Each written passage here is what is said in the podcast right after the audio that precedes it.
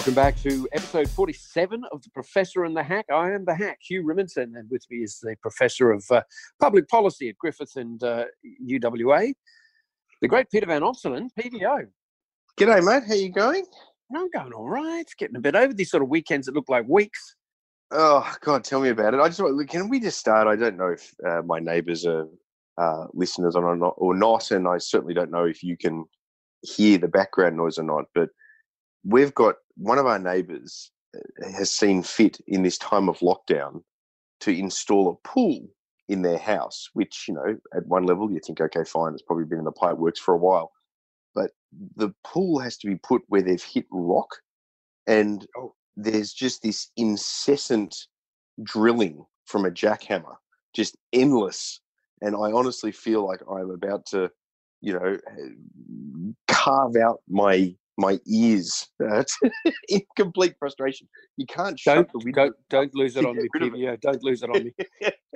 it's just like, and I haven't. I mean, obviously, you know, good luck to the builders that still have work. Frankly, in the bigger picture of the the problem here, and, and good luck that they're obviously well off enough to proceed with their pool.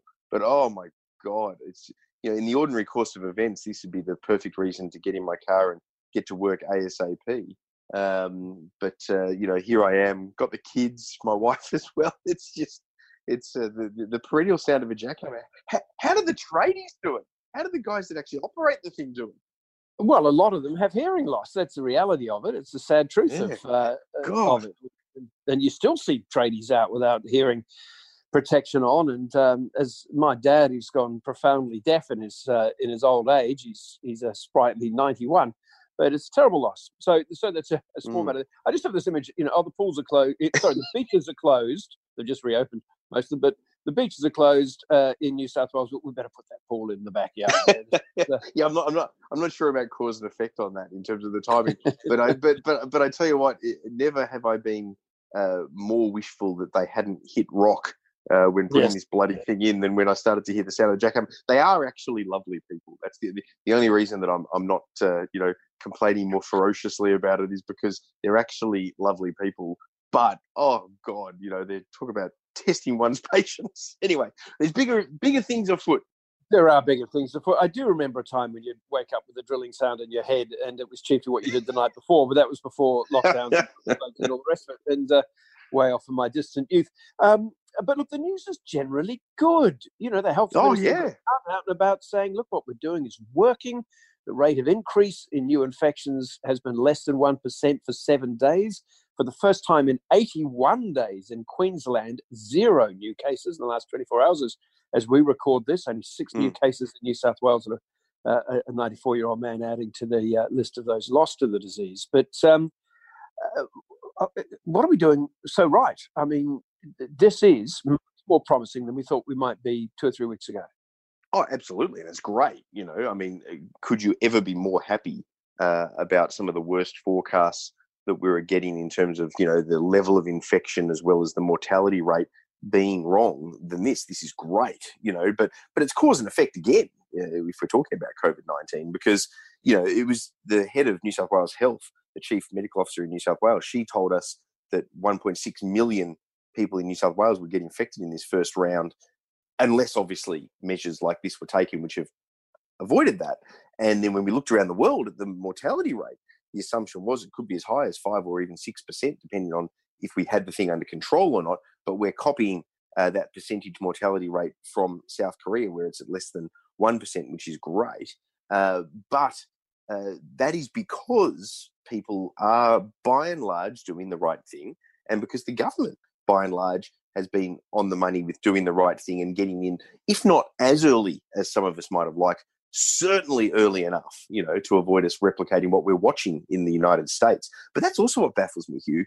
Uh, I think we talked a little bit about this last time we chatted. It, it does amaze me that there are people that put this together and see how well we've done, and rather than just thinking that's great, they somehow try to say that that shows that it's all a bit unnecessary.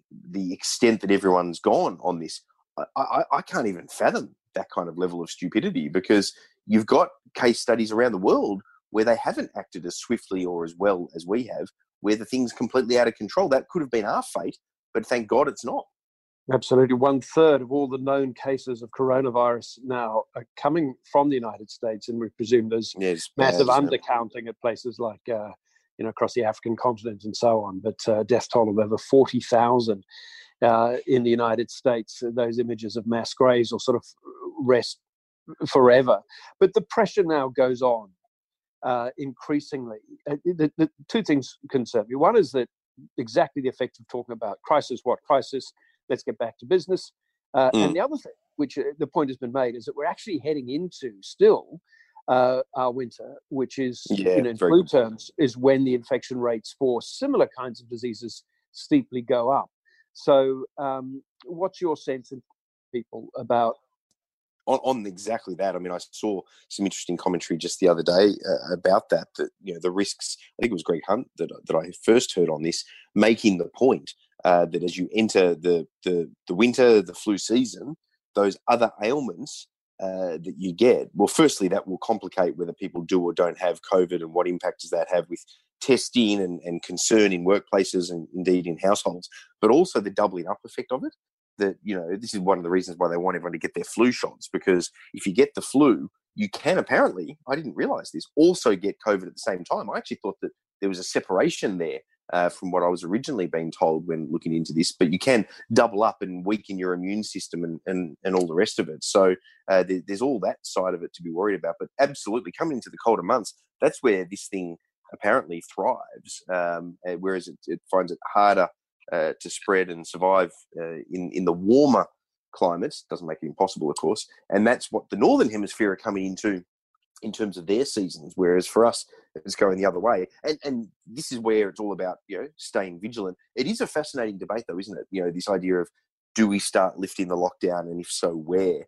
Did you see that letter from those prominent economists that they've signed, uh, imploring the government not to lift the lockdown on economic reasons because of the risks that they see attached to doing so. I found that quite interesting. It's a very short letter, but with a long list of prominent economists who have signed it. Yes, and we've and we've also we've talked about this before. The small business lobby saying that it would be much more damaging to small business to to start to open up, only to have to shut down again. That that would be more destructive yeah. uh, to this long term survival rates. Meanwhile, from the mm. government, you know, they've mapped it out. They've got the messaging clarified. Uh, there are three elements to get through here ramping up the testing, the contact tracing element, and this takes us back to that app, uh, and then mm. the rapid response. So if you found that you were in contact with someone who who, had a coronavirus uh, infection, then they can get you quickly and isolate you, test you yourself, and those who are in contact with you. The app, many MPs or a lum- number of MPs, uh, notably Barnaby Joyce, but he's not alone, have expressed their concerns about the app. They say they won't be doing it. Um, how critical. Did you hear what? Did you hear what Stuart Roberts said about Barnaby Joyce not wanting that app on his phone? I missed that moment. Oh God, it was so funny. Uh, we oh no, that was a reference to the suggestion that his uh, his own uh, his own behaviours, tomcat behaviours, might be more easily traceable. I think was the suggestion. Pretty, pretty much, and and he said, "Don't worry, Barnaby. I'm not I don't want to know where you go and what you do. Which it was for, for, two people in the same government, albeit different political parties in coalition it was actually, although not that different in political parties, of course, because Stuart LNP. is from the amalgamated LNP up in Queensland, but it was a real slapdown, actually. Uh, you know, not that Stuart Robert has got a clean bill of health when it comes to his wider performance, not not uh, his performance in those respects. But uh, wow, anyway, it was it was one hell of a slapdown for Barnaby Joyce. Uh, yeah, yeah, yeah get, getting a gag off your off your colleague, but you know, you've got uh, Stuart Robert is tasked with the business of convincing everybody. Uh, and as you say, one of the more accident prone and in what's been a fairly accident prone front bench uh, up until recent times, um, tasked with the business of getting us to sign up to this app, which mm. is, we're told for the health minister, so critical to managing the further spread of the disease. Do you get a sense of where confidence levels are on us all signing up to a smartphone yeah. app? well, I've done a U turn personally on this because uh, initially my reaction was, and I tweeted it and I, I, deleted it deliberately because I changed my view on it, not because I was trying to hide that I had a particular view. But I, uh, I originally was like, no, no way, wouldn't even fathom it, get lost. It's a violation of my civil liberties. Now I still feel that way, but I, have come around for for a different logic here. Uh, basically, the realization that we've, we've all given up so much of our civil liberties anyway uh, compared to 10, 20, or 40 years ago. The technological age that we're in, the amount that we share on social media, you name it. You know, we're, the horse is bolted on that one. Is, is kind of, if you like, my point.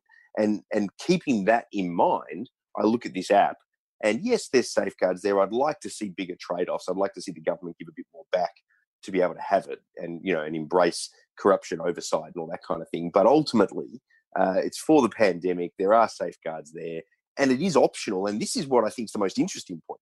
The fact that it's optional is actually, in a way, now that I've done a U turn on it, what I've got a bit of a problem with. Let me explain why.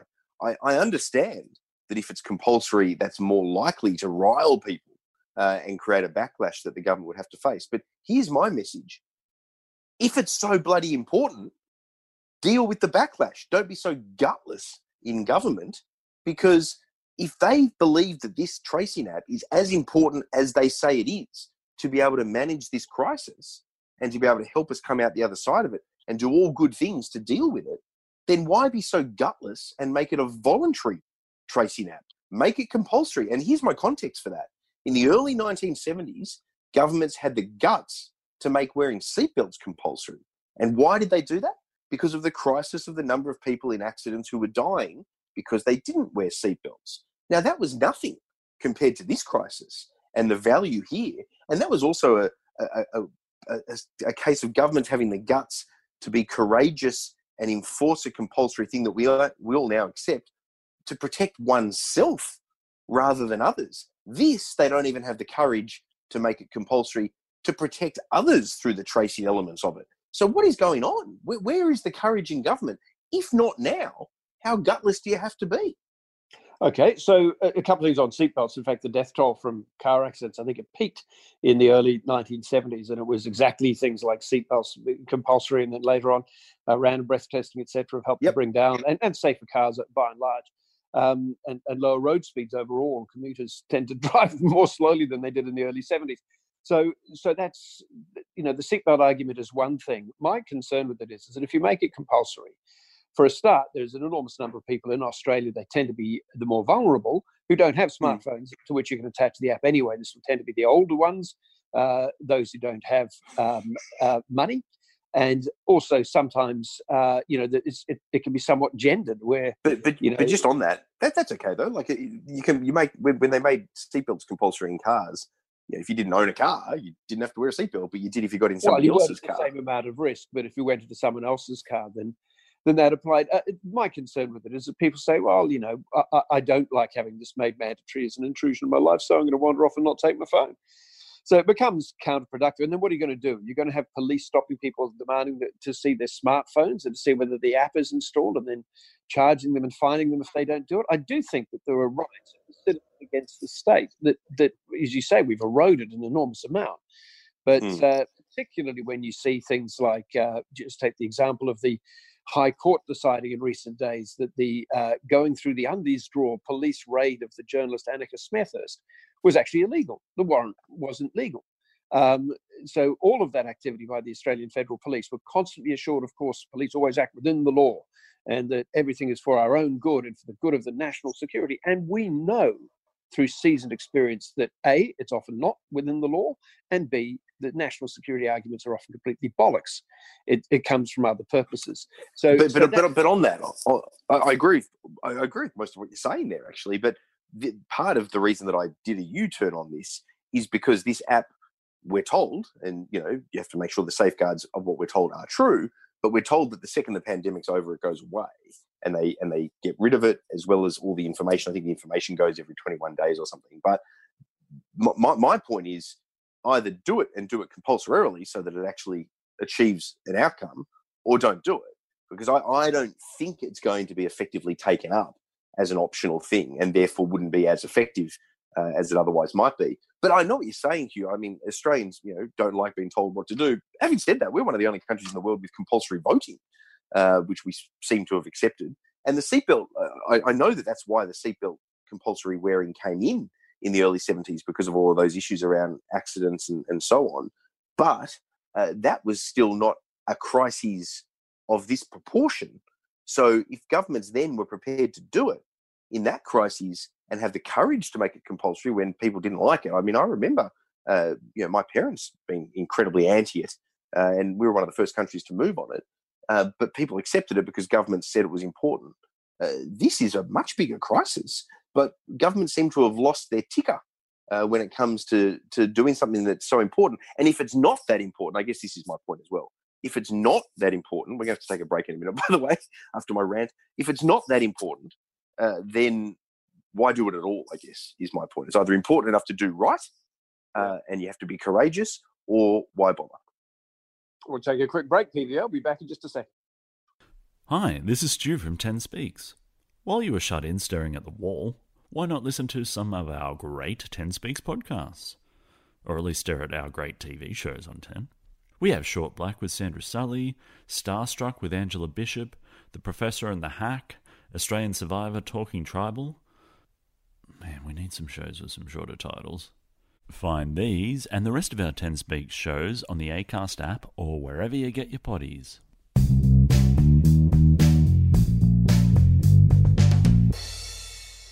Welcome back uh, to the Professor and the Hack with uh, PVO in uh, in fine ranting style, uh, Professor. I've calmed down, Hugh. I've but, calmed down. The break, the break served me well. Yeah, the uh, the drilling by the neighbour with the uh, with flash got under your skin. Um, and I imagine that all that drilling and noise that you speak of must have interrupted your concentration as you sat down to do your duty and read the Malcolm Turnbull memoir. Um, to, to, to, to, read uh, my copyright violated version or the proper version?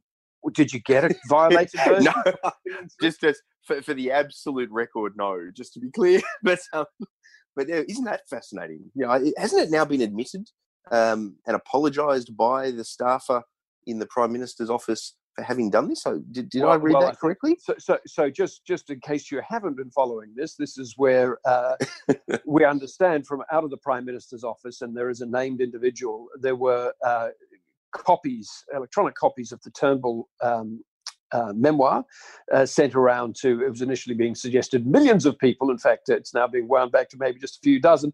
Uh, yep. But that, they come out of the, P, the PM's office. Why, why didn't um, they? Why didn't they send it to me? I mean, I thought I got on so well with the Prime Minister's office. I'm, I'm yeah. flabbergasted.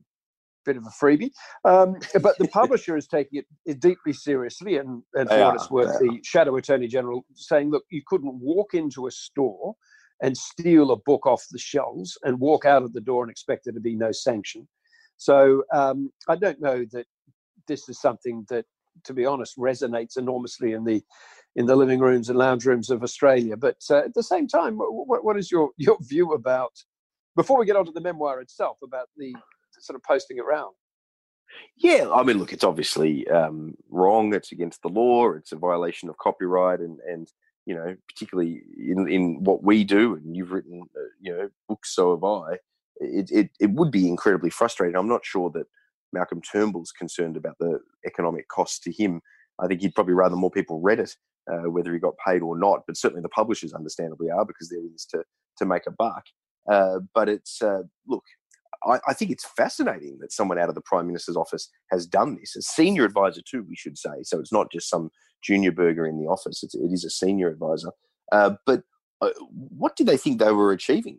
Because Malcolm Turnbull doesn't have a problem uh, financially. We all know that. Um, what he, but you know, and, and, this book, this memoir, we know is quite critical from some of the excerpts we've seen of Scott Morrison. So, what a Scott Morrison staffer thinks he's doing his boss a service by making more eyes get to read this book earlier that basically shit cans his boss. How does that work? Yes, unless it was possibly to uh, stir some sort of sense of in- indignant outrage on behalf of Scott Morrison's allies, so that if they were asked about it, they were able to uh, point to some sentences or passages of the book and say, "Look, this guy's outrageous," or, or whatever. Just, but Hugh, but Hugh, that just means that they're admitting that they've gotten a, a you know, the, the, immediate question I'd be asking as an interviewer would be, "Well, how do you know that? Have you read it yet? Have you got a copy? How did you get it?" Off we go. Yeah, look, I mean, it's true. Let's go to the substance of the book. He is a former mm. prime minister. He was taken down in uh, in, in, what's now the uh, the usual killing season style. Um, uh, I've got no problem with these guys writing their books. They can be pretty painful to read sometimes. The uh, the level of anguish, understandable anguish um, from people who've lost their jobs. The, the Rudd uh, ones were painful to read, but there's still stuff that's instructive there about the process. Um, what what have you made of what you've seen of it so far? Yeah, uh, look, it's timing is everything, but I I can understand from a, a, sales perspective when people are cooped up and you know they've got more time on their hands to read that this might be a, a that it might seem like an obvious time to therefore release it, but I actually think that that's wrong. Uh, you know, counterintuitively, I, I think a book of this style airing this sort of dirty laundry now in the middle of a pandemic when most people actually are giving Scott Morrison a bit of praise for having done quite well with his handling of the pandemic. I'm not sure that it cuts the right tone if, if you're Malcolm Turnbull. I get yeah, I mean, but you but you know about publishing and, and the publishing uh, you know the sales and marketing element of publishing if you get a contract for a book they tend to kind of lock stuff in into their own calendars and mm, they do. you know and then they often time it around writers festivals and other sorts of things or to try to hit them for father's day or the christmas sales they know where it's where it's spiking. if i was i know you're absolutely right but and i think it was the sydney writers festival right around now that was that was in the hitting zone for this too but uh, I, I, having said that malcolm turnbull knows how to throw his weight around I'm surprised, genuinely surprised that he didn't make a judgment to hold it back. Bad luck, publishers. You know, we're we're varying this now uh, because I, I, can see why when he was sitting there putting the final touches on this around the failures of the bushfires by Scott Morrison, how he was thinking perfect. You know, this book really just sinks the boot in right when the guy's down and down for his own failures. Uh, but now it just doesn't. It looks bad, and we should say, by the way, I haven't read the book, but it's a big book. It's long, it's detailed. It's not just his prime ministerial years. So the media picks the eyes out of it. You know, 150,000 words. There'd be less than 5,000 words on this. You know, probably even half that. But that's the meaty stuff that gets pulled out. And Turnbull knows that. There'd be lots of other fascinating things in this book. And I actually do think that this one will break the mold because he's such a good writer. Uh, I think it'll be actually quite interesting, but we'll see if I'm right or wrong about that. But uh, timing wise, I just I just don't think it looks good for him. I think he's got legitimate gripes, really legitimate gripes, by the way, about how much uh, Scott Morrison and his supporters certainly were doing behind the scenes, you know, backing Dutton just to damage Turnbull enough so that Morrison could come up the guts. He's got really legitimate gripes to, to air, but doing it now, yeah, I, I think it rebounds on him. I really do. What do you think? Yeah, um, look, look, it, it, he'll he'll catch whatever opprobrium comes from that. I think the thing about it, I've got to say, I've, I've known uh, slightly uh, Malcolm Turnbull for nearly 30 years. Um, mm. I met him when I was a reporter in London a long time ago, before he was in politics. Uh, he was always uh, both uh, impressive in an incredibly flashy way. His intellect, his curiosity, his force of personality. Um, you know, he's if he's interested in what you've got to say. You know, people have said in features that his abiding uh, element is his just intense curiosity. Uh, he mm. can quite entertaining. Uh, he has great charm. Uh, he can also be a ruthless uh, bully, as they all are. Uh, and he can also, and this was one of the problems I think for him in terms of building strong loyalty among uh, across the backbench, is that if he finds people boring, he doesn't disguise fact that he finds them boring around interesting. And some people have, and some people who fancy oh. that they might be worth a bit more than that, you know, you could go away sort of grumbling that uh, they had an impressive great man. It is so true, Hugh. Like, I mean, you've obviously had more to do with him uh, over a longer period th- than I have, but I've over a shorter period had quite a lot to, to do with him in different with different hats on at different moments uh, in his life and mine. But he's I, I find him incredibly funny uh, in the right moment, and you know, he is charming and, and really good company. Uh, when he's in the right frame of mind and, and when he's finding you interesting and when he's curious, as you say, and talking.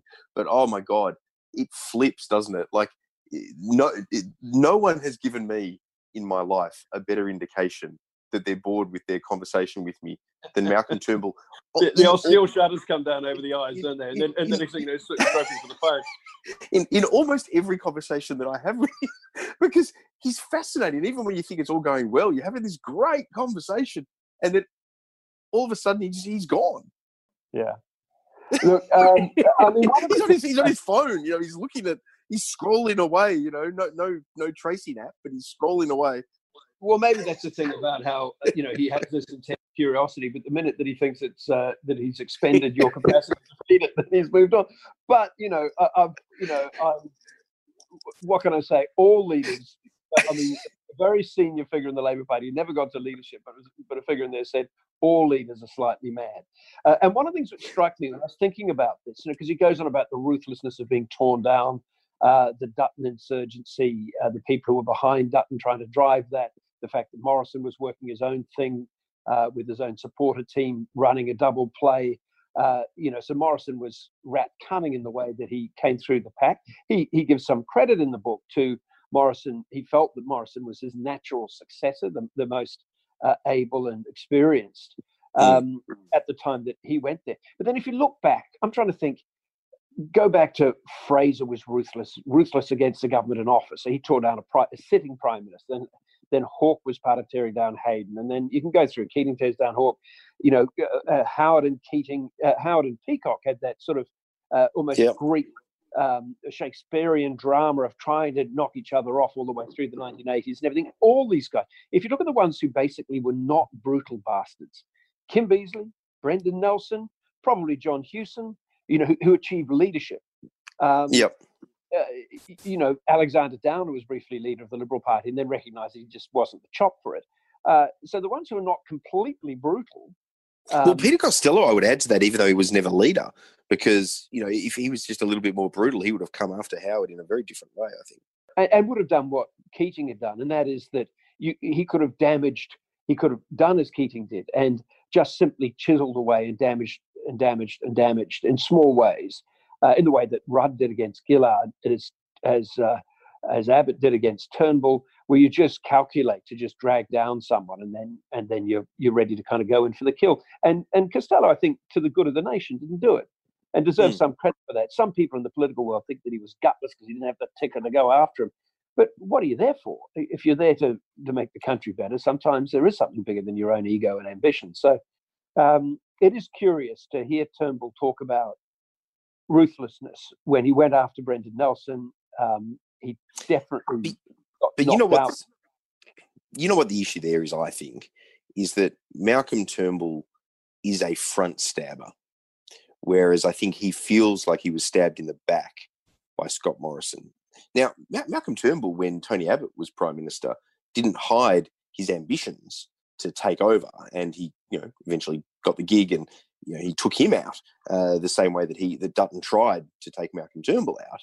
But uh, Scott Morrison played a similar game back then to become treasurer that he played this time when Dutton had to go against Turnbull to become prime minister because he was with Turnbull to become treasurer uh, and you know knock out Joe Hockey and and obviously as prime minister knock out Tony Abbott, but he was much more stealth like. It was similar here. You know, he was in the treasurer's role. He was working perfectly functional with Malcolm Turnbull, but behind the scenes, whether it was with his direct authorization or whether it was his lieutenants working independently, clearly there were games going on but you know, welcome to politics is is my point there. You know, it, it frustrates Malcolm Turnbull when it's happening against him, but he was comfortable uh, with that kind of strategic approach, uh, albeit for a different prize by Scott Morrison when he became treasurer when they took out Tony Abbott and Joe Hockey. So, so all of that is is true. I, I agree with all of that. The, the, other the other element in there, which I think is worth just pausing for a moment on, is that he, like Rudd before him, now out of office, has turned and used uh, the strongest language uh, against, uh, not quite as strong as Rudd's, against uh, Rupert Murdoch in the Murdoch press. Mm. Rudd famously called Rupert Murdoch a cancer on Australian democracy, I think it was, or society, and and uh, and Turnbull's commentary is that he wasn't owned by Murdoch and the plutocracy, and so therefore was dragged down by them. But I've got to say, in 2013, March 2013, Labor was in office, and they Labor tried to rein in the media or put you know new standards upon uh, the media, etc. It, it, applied across the media. Plainly was directed at Murdoch, and at that point, uh, Turnbull was active, making the case for uh, there to be no further fetters put on the media, particularly uh, the Murdoch media.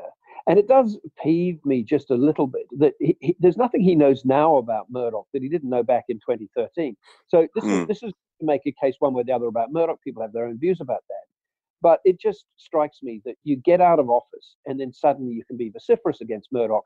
He could have, in 2013, as Shadow Communications Minister, uh, have, if he felt Murdoch was such an appalling a player in Australian life, he could have done something about it. He could have taken a position. He played safe politics against the Labor Party and in favour of Murdoch. And it just seems a little hollow out of office to do as Rudd did and then just bang the hell out of yeah. Um, Murdoch after after the event. He, he, can no longer do anything about it except for wins from the sides. He could have done something about it then if it, if it mattered to him.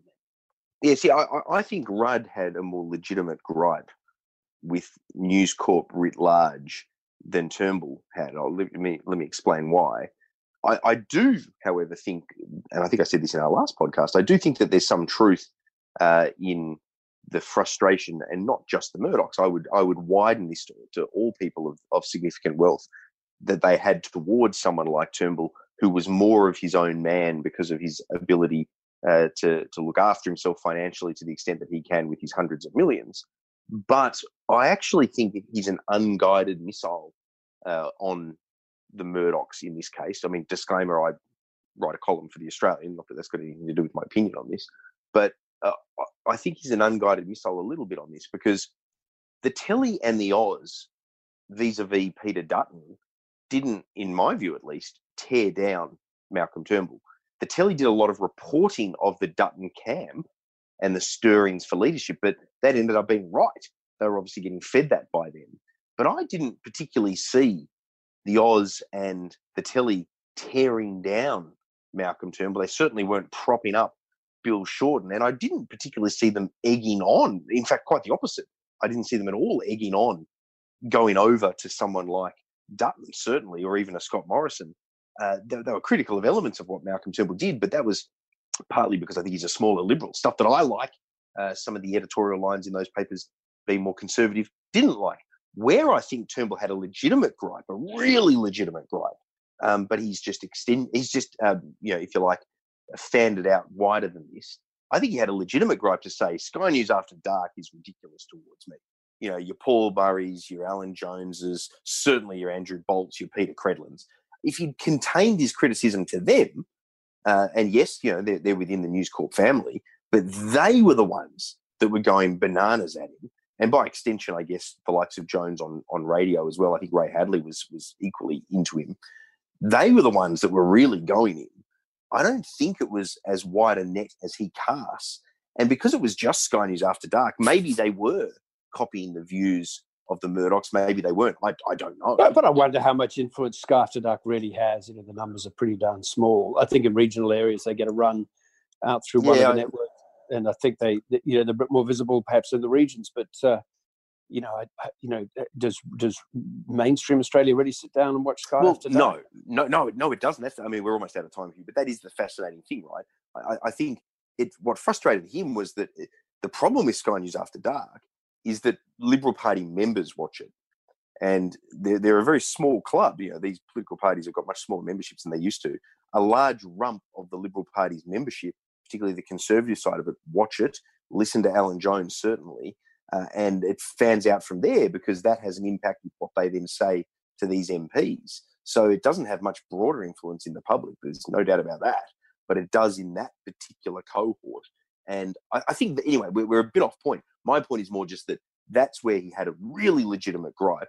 I don't know that the conspiracy that it was some sort of, you know, News Corp wide thing against him is, is accurate. I, I don't think it is.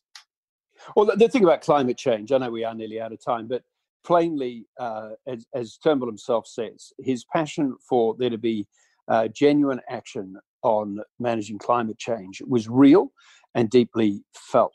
Uh, and at every turn where he could, he was pushing it as hard as he felt he could within the conference. Certainly back in 2009, and then mm. and then you know then trying to get something through that had some relevance uh, in the late stages of his prime ministership. So uh, then there's no doubt that although Rupert Murdoch has now uh, publicly pronounced that there are no climate deniers within News Corp, that certainly wasn't the case when Turnbull was. but uh, again, that's office. the Sky After Dark crew in particular. I think. Oh, the newspapers, the Australian is, runs a very, very, you know, skeptical Yeah, that's line. true. that- Yeah, that that's true, Barrier that's true. Reef is magnificent. There's no harm to anyone, and and they've run that.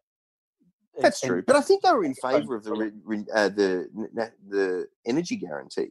Um, I think they were, but then Turnbull was copying heat from his own conservative flank on it. Anyway, look, we we can do a whole podcast on this probably, but I, I, I do just think that the really, I'm not saying he doesn't have legitimate gripes with the wider News Corp family, but I think where he has a really genuine gripe, gripe is with Sky After Dark, and it's a little bit like the timing of the book. You, if he if he really focused there rather than a bit broader, I think he would be more effective because it'd be much harder to refute because it's so bloody obvious the way that Bolt, Credlin, Jones, Paul Murray, though they were just going after him night after night after night. It was just appalling, quite frankly, uh, as far as I'm concerned. But uh, it was quite narrow. And then yes, there was the odd gripe around that more broadly, but that was really where where there was a, a fat wire against Malcolm Turnbull. Absolutely. And the only thing that you'd also draw from these memoirs, you look at Rudd, you look at uh, the Turnbull one, is it does again make you wonder why the hell anyone would do these important jobs because the uh, the suffering in terms of the mental health, you know, No, they're yeah. right.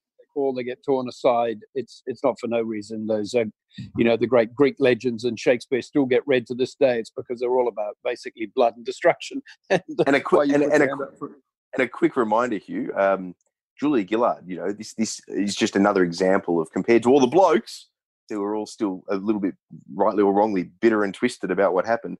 Boy, she rose above all of them in the aftermath of her prime ministership. She copped it more than anyone when she was there, I would argue.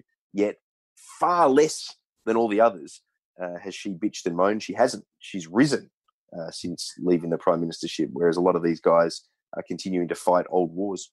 Yes, yes, done it quietly. Well done, her. Uh, PVO, great to talk to you. Stay well. Uh, I hope the pool goes in and the neighbours invite you round. Um, Yeah, I might go go and have a quick look at a social distance and see how it's going. we'll talk to you soon. Take care. See ya.